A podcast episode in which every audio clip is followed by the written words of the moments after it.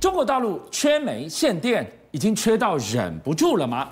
最新消息我们看到了，居然传出了偷偷解禁，让澳洲货船靠港卸煤，大限电。现在传出居然是为了延续习近平政权精心布下的一盘局，这要怎么看呢、啊？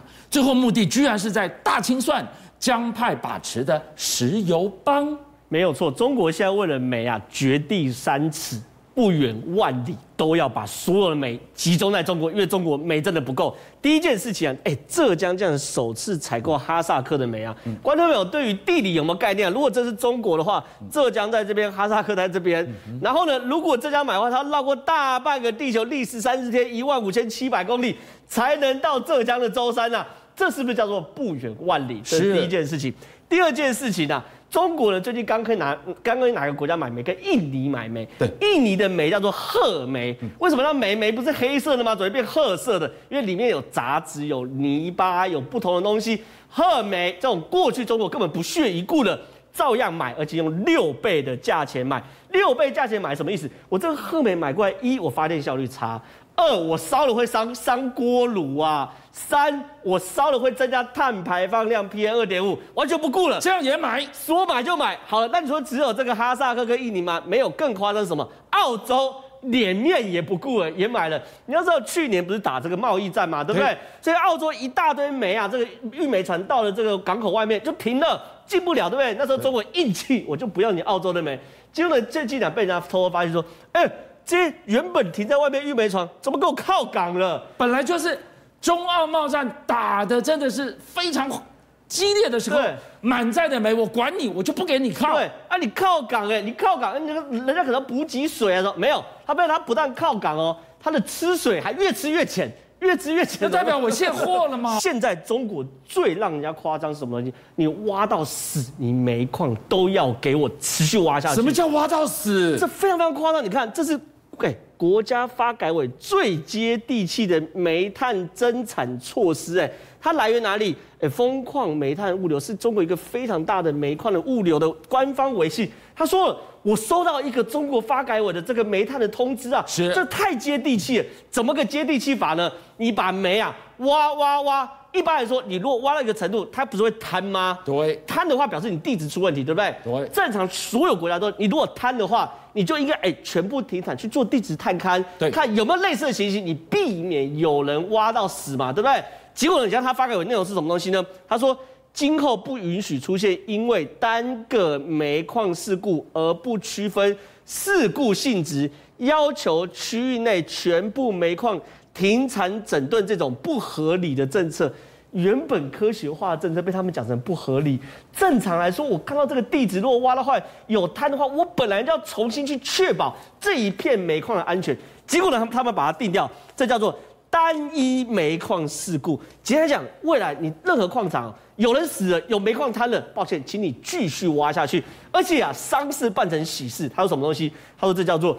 最接地气的煤矿措施啊，所以对于中国来说，现在为了要保障它煤矿的来源，我讲了掘地三尺不远万里，甚至我们都知道现在买煤特别贵，你为了要买煤的话，你要付出非常非常多钱，对不对？那对于很多煤炭公司来说，可能会资金断裂嘛，对不对？结果呢，哎，中国银保监会这样说什么东西？发布通知哦，要求保障煤电、煤炭企业的融资需求啊。换句话说，什么东西？你要多少钱，我就借给你。你千万不要跟我讲我没钱了，所以不买煤。所以这个震撼教育过后呢，钱一定要到位，煤炭给我买进家门就对了。供电给我稳稳的供电，你就看到了这一场缺煤限电震撼教育的背后有一件事情好怪，那边煤一面缺，电一面限，这时候关刀一面挥，看挥向了谁？挥向了石油。帮啊！国家大大乱之时，正是搞斗争的最好的时机啊！现在照理说，全中国应该干嘛？把所有请中国力量去赶紧把煤搞搞定啊！对，去挖煤去买煤，就干嘛？搞斗争。我你能源出问题，那我就对付你的能源帮过去习近平的政敌，趁这机会一兼两顾嘛。比如说，哎，中纪委二号、三号竟然给我发布说什么？哎，中石油的前副总裁，还有浙江销售分公司的总经理，竟然给我被我双规调查。很多人说，那这个跟斗争有什么关系？他就是普通国企的一个人啊。抱歉，你搞错。我们都讲石油煤炭叫做大宗商品。搞大宗商品在中国，那是权贵在玩的游戏。以前是江派的什么小金库啊，他们把所有石油帮都拿在自己手里。你为了进石油的话，抱歉，你国家要给钱，我中间会有利差，我进石油这边也可以再赚一手，然后呢下去里面发电又是另外一手。所以对于江派来说，尤其是曾纪红家族专门负责搞这个东西。所以对习近平来说，我在这个时候，我除了确保我能源稳定的时候，我当然要做斗争，把这个我早就看在不爽的眼中钉。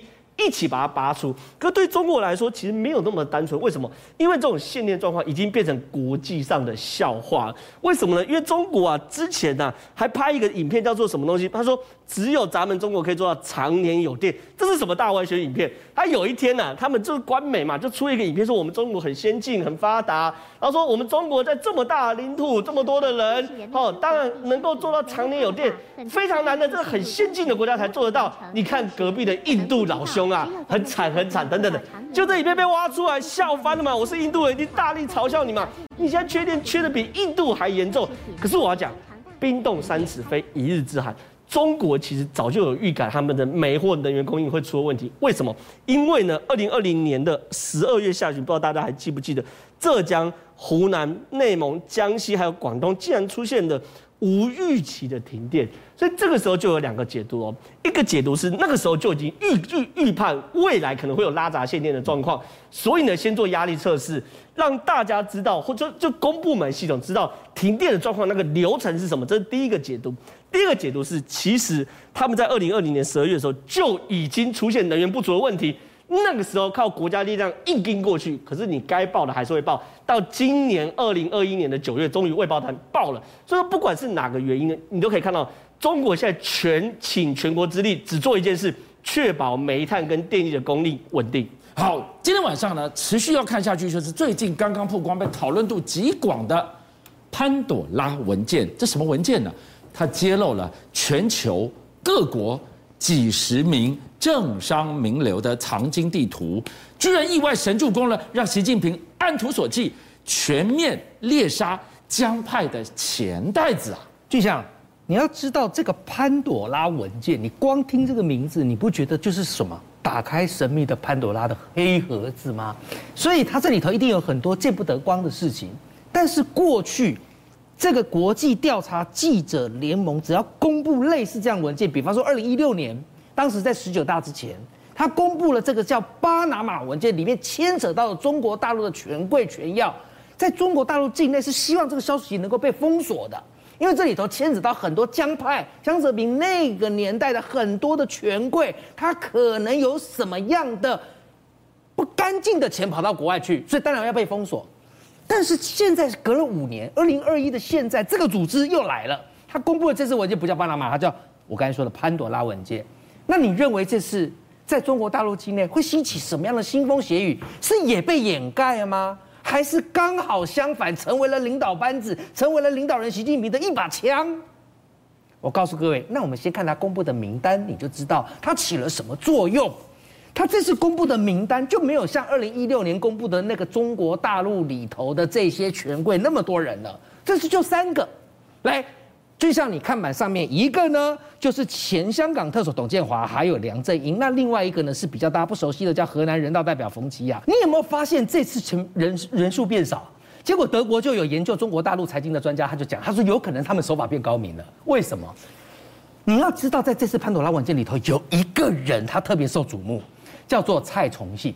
为何他特别受瞩目呢？他虽然不是中国大陆人，可是他是台裔加拿大人，而且他的名字。你看他出现，就代表了马云，因为他跟马云是麻吉，是是好兄弟。你要知道，本身蔡崇信当初在阿里巴巴，他是从财务长一路干到董事，最后成为了阿里巴巴董事会执行副主席，所以他是马云的分身，他专门负责在找什么金流的。那结果这个巴潘朵拉文件就去公布了，说蔡崇信他的手法，他透过了离岸，然后到境外公司，第一避税。第二，这些钱再去协助阿里巴巴当年的 IPO，你要知道阿里阿里巴巴 IPO 两次都是蔡崇信大功臣。好，然后最后这里阿里巴巴在国内要由谁来发展？马云，因为马云有中国人的身份，但是蔡崇信没有。那你变成你是你结合了国外的资金，绕了一圈，再回到了中国大陆境内去圈中国大陆的投资人的钱。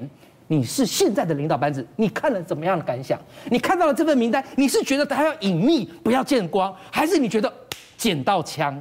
你要去查一下阿里巴巴背后这些钱被挪到国外去，那些人是谁啊？俊相，来，我告诉你，现在传出来的这些人，包括有谁呢？包括可能有太子党，包括有过去江泽民派的权贵。